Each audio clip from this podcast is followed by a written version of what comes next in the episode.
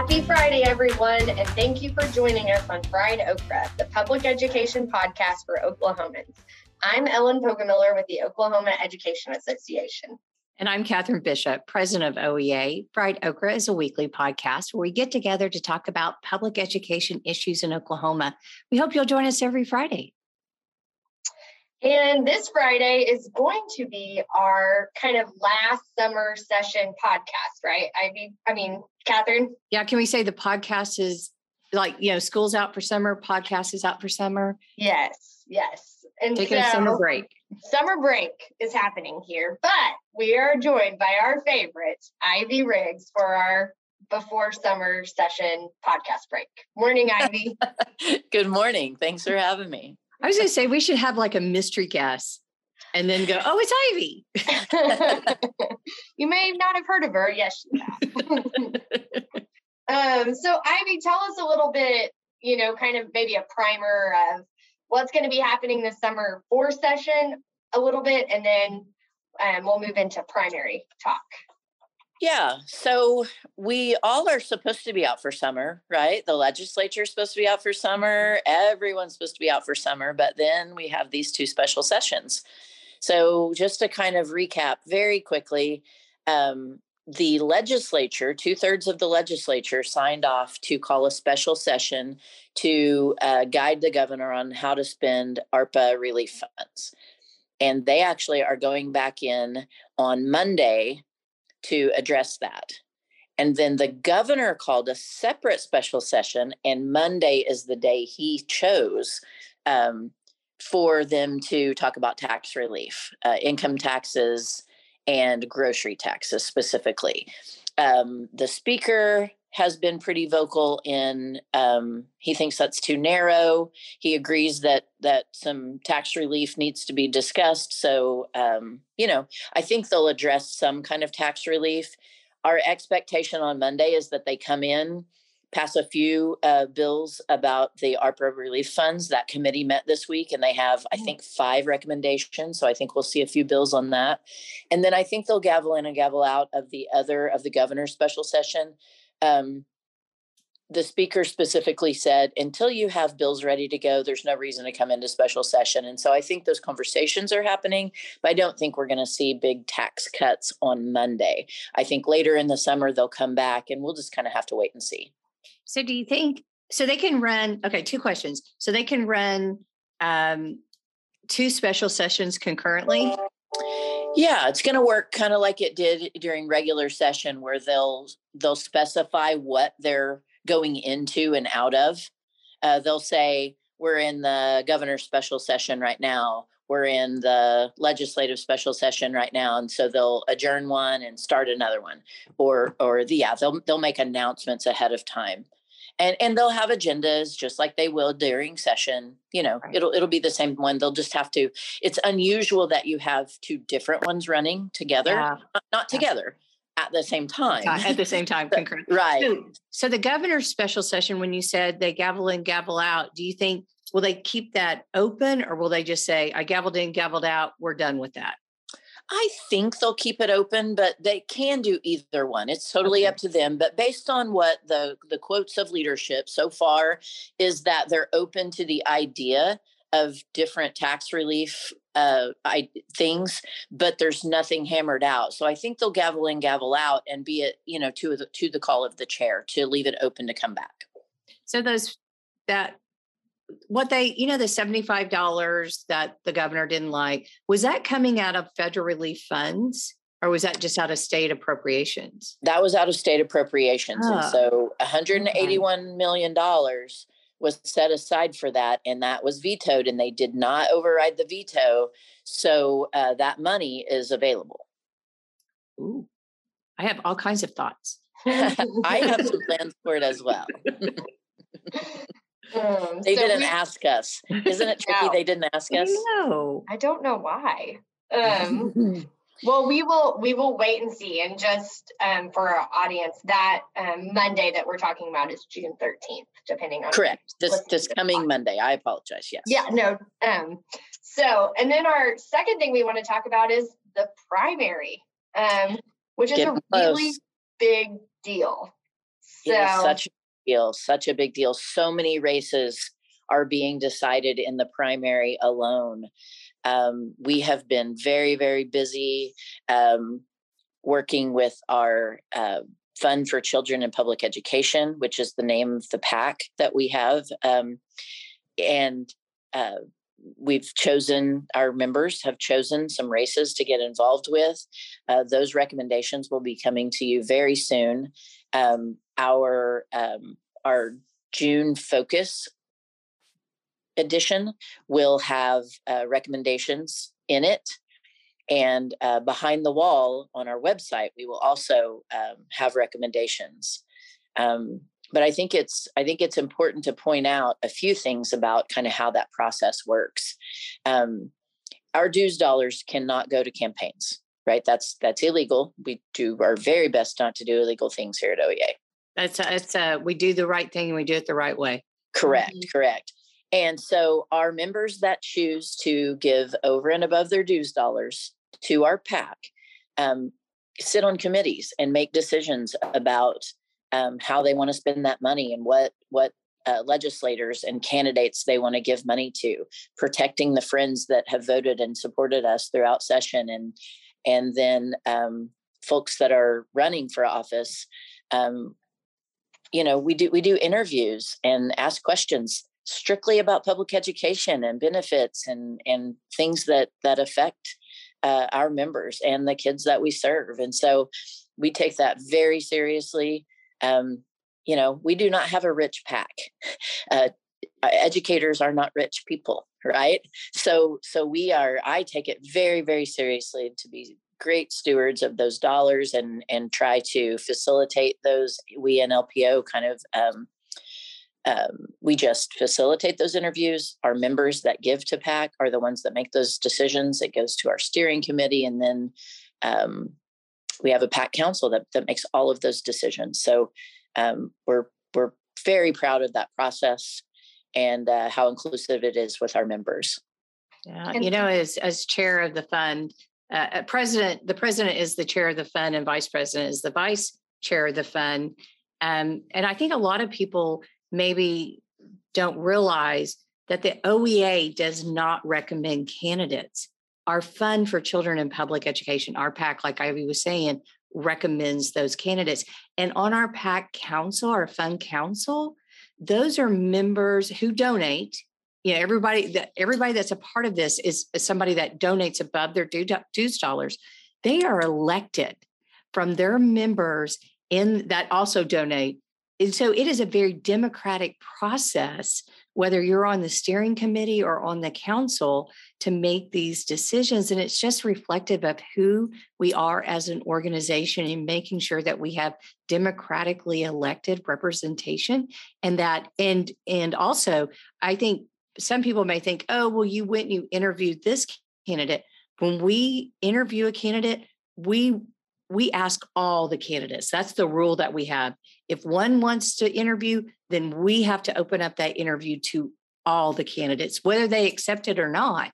But we make that offer to make sure that they're they have the opportunity to interview with us. Right. And I think the other thing, I'm sorry, Ellen. No, um, no. I think the other thing to remember is, you know, we don't have the capacity, nor do we have the funds to get involved in every single race. If you mm-hmm. if you think of the entire house being up every other year and half of the senate, that's a lot of races, mm-hmm. right? Like 125 races. Now not everyone drew an opponent and and all of that, but but you just have to think of there's no way to get involved in every single race. So you have to look at how important the the race is, um, uh, how um, you know how viable is a candidate uh, are our locals in the area interested? Have they reached out? Have they asked us to get involved? Those are the types of things we take into consideration when we decide which races to get involved with and this this primary is a really big deal. Uh, we've got some very anti-public ed um, money outside of oklahoma money. That's a really you know this is big dc club for growth yeah. big giant lots of money We're talking at hundreds of thousands of dollars coming into our state. commercials are starting to run against some of our really good public ed champions and so those are the types of conversations our our pac council is having And the primaries that we got involved with are ones where that candidate will be the legislator after that race, correct? There's not a general. Correct correct. So so this is why primaries are so important. Only one of them were was a democrat because there just aren't very many primaries. Most you know if you look at our voter registration in our state in so many of the areas those uh, those are being decided in the in the republican primary. So uh, we really did look at that. Um, it will be the general election basically. The primary will decide who's in office. So it is crucial that we that we not only um, get out to vote and pay attention to who is pro public ed pay attention to who you know if you're just mad about one vote let's please look at the big picture and that's what that's what our our pac council really tries to do Right, right. We we I, we take our fiduciary responsibility very seriously, and it's for the good of the whole. You know, there's you you know you Ellen and Ivy, you know how the political uh, muckety muck mess messiness of the legislature that so many times you may take a vote in committee, but you may have a different vote when it comes to the floor, and so you have to very strategic um, process. Ivy, have you ever in whether when you were a member and involved with the council that I know you were in, or as a on staff as legislative political organizer and now associate executive director, I'm gonna get all your titles in there. Um, have you ever seen an election cycle where so much is being decided at the primary? I don't remember. You know, I, I'm sure we have some records somewhere we could look up, and we haven't done that. But I truly cannot remember a cycle where this many big leadership races, but just the just the yeah. volume of races in general is going to be decided on June 28th. Yeah. It's a really big deal. A Yeah. really big deal. And then there will be some that we didn't get involved with. We kind of stayed, excuse me, we kind of stayed away from a few of them that had four and five person primaries and they were open seats. The, there was no incumbent they were open seats someone termed out or chose not to run or or whatever so there will more than likely be a runoff and and probably we will get involved uh, at that stage maybe in august depending on who who makes it through but um it's it's it's pretty wild katherine i i would agree And we kind of take these in chunks. We look at the primary, then we look if there's a runoff, and then we look at the general. And and so we take it at each stage. It's a different viewpoint. And and and so if we had a candidate that we had previously recommended, they don't have to go to that through that interview process again. We just are able to. So we have, believe it or not, as every pack should have, we have bylaws, we have policy, and we follow those. And and our members our members help drive that process that's that's the great part is it is our members voices part of the pack that make these decisions it's not i love ellen and ivy don't get me wrong i love you guys but it is our members that have the ultimate decisions whether we recommend a candidate or not Absolutely. Absolutely. And we do have a, you know, we've got a couple of races where a member is running. Uh, or a former Yeah. member is running, or a retired member is running. And we do have a, a pretty strict bylaw that says if an incumbent is, uh, you know, if they're not an enemy of public ed, if they haven't gone after us in any way, we're not going to go against them. You can't keep friends if we if you attack your friends. So, so really, um, you know, we we just try to be strategic in that. Mhm. And then, so primaries June 28th, you still have time to do absentee ballot. I feel I like summer kind of makes me nervous, y'all. I mean, i just i just mailed mine i got it oh. notarized yesterday i just put it in the mail this morning I, even though i'm going to be here on the 28th i did not want to risk it because I knew Yeah. I was, I was leaving town the next day, so I just didn't want to risk it. Yeah, I'm with you, Ellen. People are on vacation and just out of your routine. And so I'm afraid it will just slip your mind. Now, if you've turned your television on, there's not a minute that without a political ad. So, but so many people don't watch regular television. If you just stream your your entertainment, yeah. then maybe it's out of your mind. It, eh, here's here's my fear. Moderate regular people are so over all of the political nonsense that they they're trying to tune it out and I understand. You want to focus on your family, you want to focus on good things in your life. But we've got to have some some moderate people which whichever party you belong to that that stay engaged and make sure the moderate good guys come out of these races. So we're begging you to not only make sure you vote on June 28th, but that you encourage your friends and family to and share with them what what is good for public education because what's coming out in the commercials are are frankly their lies. Yeah. And what's coming out in mailers are lies. Yes. some some really good folks are being attacked and and and they're not it's not the truth. So so we have to do our part to keep that to get that word out to our friends and family. For candidates what would you say is the you know they candidates always need money that, that's always a given. What else do you think that that candidates need, um, especially in this short time period that we have left before the primary?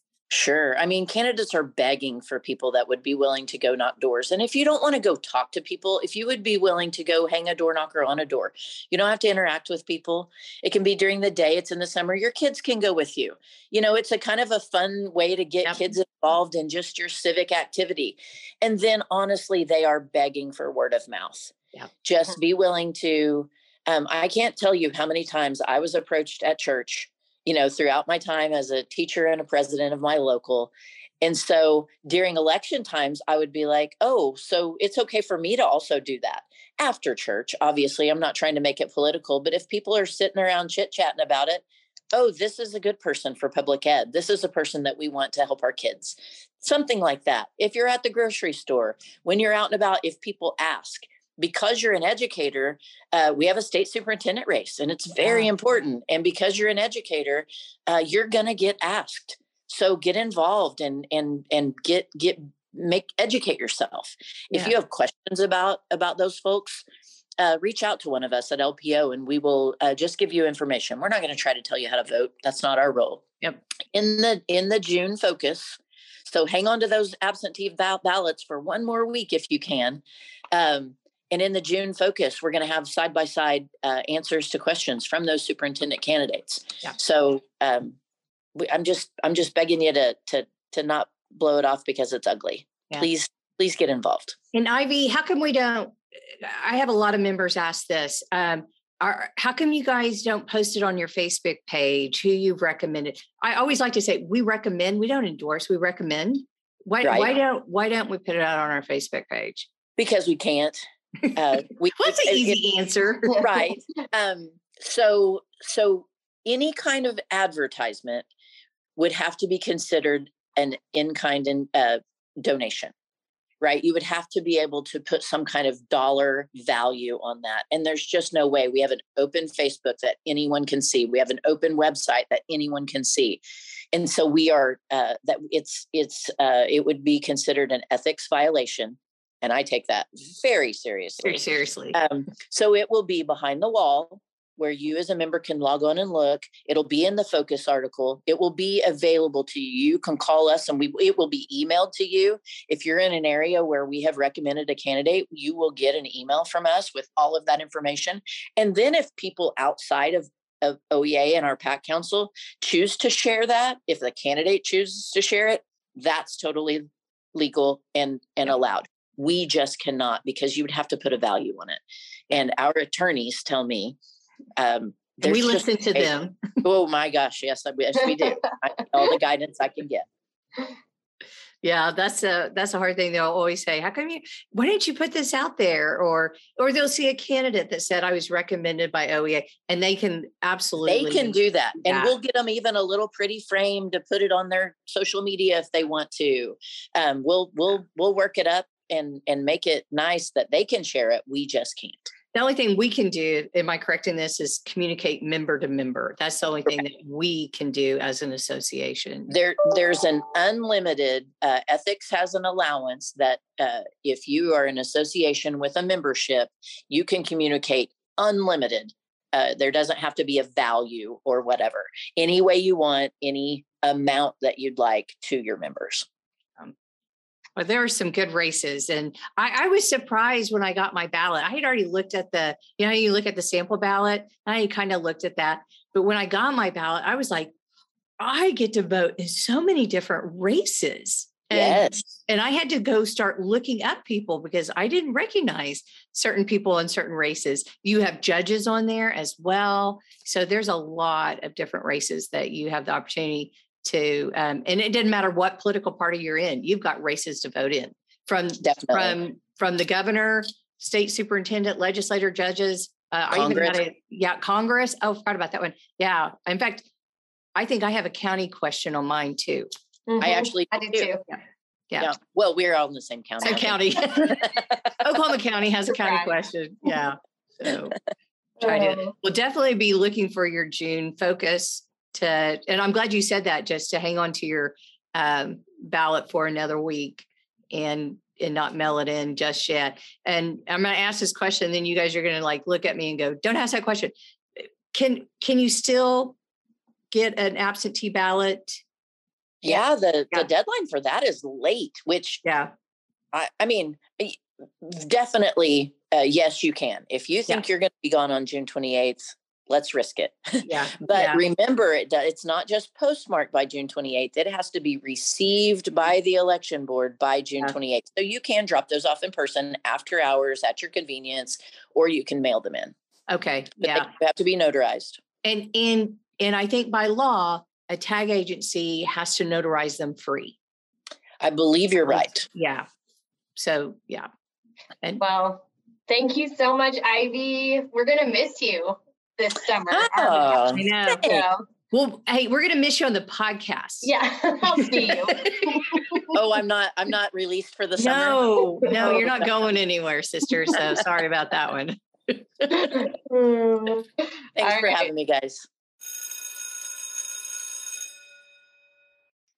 Good morning, everyone. I am so excited to be here this morning. Um, one of my roles at OEA is to go out and meet with educators across the state. And through that role, sometimes I have like an hour break where I can kind of explore the community I'm, I'm in. And this year I had the opportunity to see Chisholm, Chisholm Trail Heritage Center in Duncan and was just blown away by the opportunities at the museum. And so we thought it would be really cool to bring someone on to talk about opportunities in our state with museums and this morning we are joined by Jason Harris, the executive director of the Chisholm Trail Museum in Guthrie. Welcome, Jason. Hi, how are you today? Doing well. So, Jason, just tell me a little bit about how you got into the museum industry before we kind of get started. So, sure.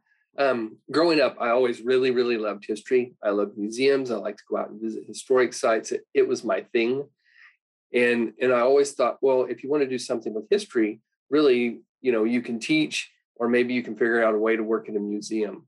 And when i was in seventh or eighth grade i had a couple of gentlemen come from the oklahoma historical society to my school and they did a program for us and i got to talk to them and they're like no no this is how we do history and how we ended up here. And so i decided like in eighth grade that i was going to grow up and work in a museum and so that's what I did. I went and uh, got museum studies degree at University of Central Oklahoma, and I worked in museum education for over 10 years before I became an executive director. So, you know, there's that real life world expertise where you can go see, do, and then you can apply it to yourself. I love that. And so you are also a part of the Oklahoma Museum Association, correct? That's correct. I'm one of the board members for the Oklahoma Museum Association.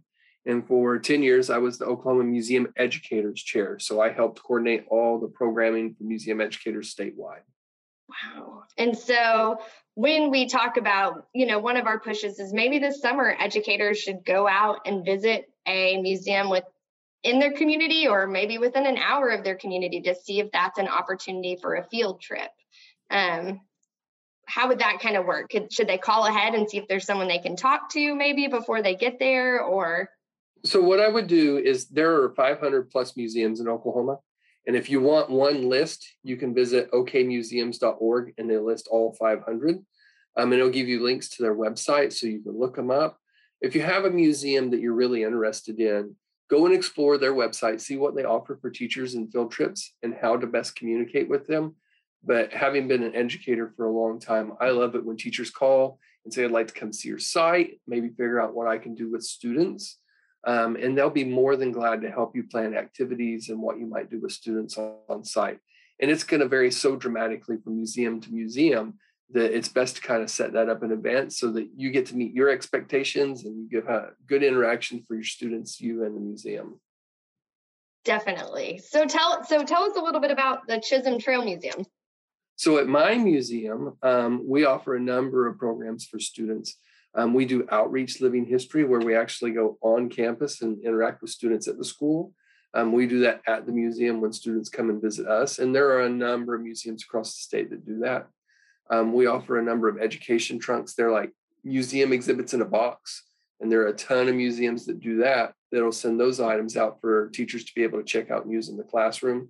And so we can facilitate some hands-on experiences for students. Um, you know, we like to have students come see do, and that's kind of a mentality for a lot of museums. You know, it always depends on the museum size, the number of staff they have, and how they can interact. Um, but you know, at my site, we're about to completely reinvent ourselves and do a renovation. And so we're building in some of those components. But I know institutions like the Oklahoma History Center, big museum that talks about Oklahoma um, from early Native peoples all the way through uh, current events. They offer field trips for groups that are quite large. They do living history and hands on items. You have other large institutions like the National Cowboy and Western Heritage Museum and uh, others throughout the state that can do those things that are similar. But then if you go outside the metro areas, you can really find some interesting places. You know, in eastern Oklahoma, we have Spiro Mounds, which is an archaeological site and museum and it's from the uh, mound builders era. So we have everything in Oklahoma that goes from early hmm. Native American mound builders and prehistory all the way through to today. Wow. So I I mean that museum in a box is such a cool concept, you know? And is that typically something where a staff member would come out with the box and kind of go through that or is how does how do so, those work? Sure. So most museums that have them, they actually have a guide for the teachers. Often the guide will be online. Um, and so it'll have descriptions of what the objects are so the teacher can facilitate discussion um, with their students at their own time. Um, usually they're tied to themes like cowboys and cattle drives or the Dust Bowl in Oklahoma or agriculture in Oklahoma. So that you know you'll be able to see what museums have what and see what you may want to use yourself. Um, usually the boxes are available for checkout for free. Um, because of their size, a lot of times museums will ask teachers or schools to pick them up and drop them off, or they'll ship them to them and they'll ask the school to ship the trunk back to the, the facility. I think that's just a really neat opportunity to kind of start that process. If a field trip feels overwhelming or if staffing's an issue for buses, um, having opportunities to bring that to the classroom is super beneficial. Right. And especially if you're rural and you don't have the opportunity to travel great distance to go to a museum, sometimes you can bring that little bit of that museum to you. Um, and then you can use it with all sorts of students. And that also lets the teacher kind of tailor it to, to their specific grade and age. And, you know, I've worked with pre K students all the way through high school, and I know that there's a vast difference in how they interact with individuals and how you want to use items in the classroom or how you want to interact with uh, facilitators at a museum. And so it really gives you the opportunity to do things you want with the objects. Are there any other museums that you think you know our educators wouldn't know about? A couple that would be of interest to them. I know you talked about this spiral. Did I so, pronounce it right? Spiral. Yeah, Spiro Mounds. That's yeah. literally archaeological site and museum. Um, there's museums like Pawnee Bill's Ranch and Museum, which is in Pawnee, Oklahoma you know, that really talks about the Wild West show days, the 1880s, 1890s, and then life after. Um, there's the Cherokee Strip Regional Heritage Center in uh, Enid, which is a large facility, and they have a pioneer village. Um, they do field trips that really look at that northwestern corner of the state, um, there's Honey Springs Battlefield, which is in eastern Oklahoma. So if you're kind of looking at Civil War period or early Oklahoma, you can visit Honey Springs, Fort Gibson, which is a National Historic Landmark, excuse me, National Historic Landmark, and also the only antebellum plantation house that's remaining in Oklahoma is right there in Tahlequah. So you can kind of clump things together. Um, the Sam Noble Museum of Natural History, which is in Norman, is a fabulous museum if you haven't been. And they look at really early American history or um, uh, prehistory. So, you know, um, native inhabitants in the area thousands of years ago. And then, of course, they have their dinosaur collections, things like that. If you're more into, say, the space race in modern America, uh, the Thomas P. Stafford Museum, which is in Weatherford, Oklahoma, is an amazing space museum. Um, it's probably one of the top 10 space museums in the country, and they have an amazing collection.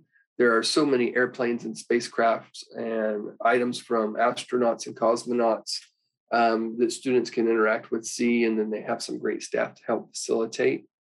Um, and if you want to explore Native American history, of course, you can visit the Chickasaw Cultural Center in Sulphur. Um, the First Americans Museum in Oklahoma City just opened, and it's a great tool for uh, students to be able to explore Oklahoma's 39 tribes from a native, native perspective. Um, there's a couple of great institutions in Tulsa, but right now they're going, the Gilcrease is in the middle of a renovation project, so they're not available. At least I think they've closed the doors. But there's always the Philbrook. Mm-hmm. Um, have a great Pan American history experience. So there's all these institutions all across the state, and we can find every teacher something. So that's awesome. So I think we will um, on our website and maybe um, in upcoming emails we'll send out the link that kind of shares your partner associations um, mm-hmm. from from the Oklahoma uh, Museum Association, so members can get on and kind of explore those options and see where they are regionally in the state. I know for me, I feel like my kids and I need to go to the the science museum, the um, not science, the airplane astronaut uh-huh. We have not been there yet. So if you haven't been to Weatherford to see the yes. Air Space Museum, it's one of the best collections because Thomas Stafford, the Oklahoma astronaut's from Weatherford. Um, and they have an amazing collection, amazing facility. Um, and you know, if you're kind of looking at transportation and the way people move, you can go right on over and visit the Route 66 Museum in Clinton and get two museums in one day. Um, so you know that's always fun to pair things up. Um, but yeah, if you you link to the Museum Association's page, you can look at all the museums across the state, kind of get some information on what you might like to do. And if you have questions, you can always reach out and we can help you find museums that fit what you're looking for. That's awesome. Well, thank you so much for joining me today, Jason. I really appreciate it. You're more than welcome. Have a good day. Bye. Well, let's just take some time and catch up with Katherine. Ooh, Ellen, we are one little over a week away from our Summer Leadership Academy on June 22nd and 23rd. I said June correctly. I'm so proud of myself. So starting Wednesday afternoon, and then it'll be all day Thursday on the 23rd. And uh, if you missed the podcast last week, you missed the big announcement that uh, Debbie Phelps is going to be our keynote speaker on June the, the morning of June 23rd. If that name sounds familiar to you, to you, it's because uh, you know that she was a teacher and an administrator and an NEA member. Um, some people may know her because they saw her cheering in the stands when her son, the swimmer named Michael Phelps, was in the Olympics for like a bazillion times. Um, but she is a strong public schools advocate. And, and now that she's retired um, from education, that's what she does. She's an education advocate advocate and activist and goes around and does a lot of engagements, just making sure that our educators know that they are honored and have a purpose and, and she is a champion for our public schools. So we are super, super excited about having her and, and all the great learning that's going to happen over those days because our our campaign, our Worth It campaign, that's what this is centered around and focused that our leadership or that we're going to be doing Wednesday afternoon, leadership is worth it. And then also our locals are worth it on, on Thursday. And so it's just exciting because, you know, Ellen, I know I've said this more than once, but this is the year of everything we get to designate it as in person. Yeah.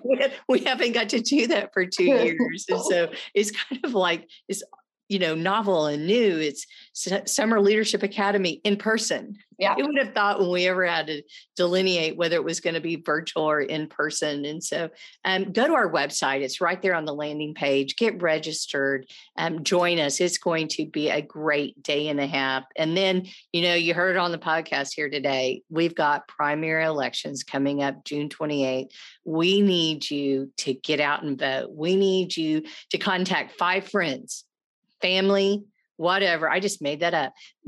That's your goal. That's your goal. Five friends. Five friends.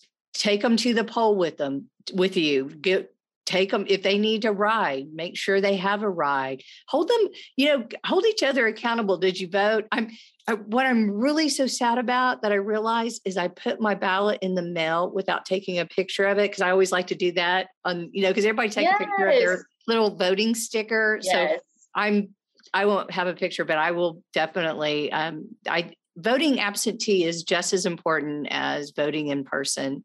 I I love um, that. Katherine, I'll bring you a sticker. I had oh, because oh, I'm a notary. I had stickers made that said I voted absentee, so they could wear it on election day. Yes, because um, I I think you know there is something about that sticker that is worthless but is meaningful. Yeah, all at the same time. Yeah, so. that that sticker is you know it, it I don't know about you, but when my kids were young, and especially during the time that we would always vote in our schools, mm-hmm. I always took my children with me when I went to go vote. That was just a tradition we had because I knew how important it was that I was modeling for them the importance of voting.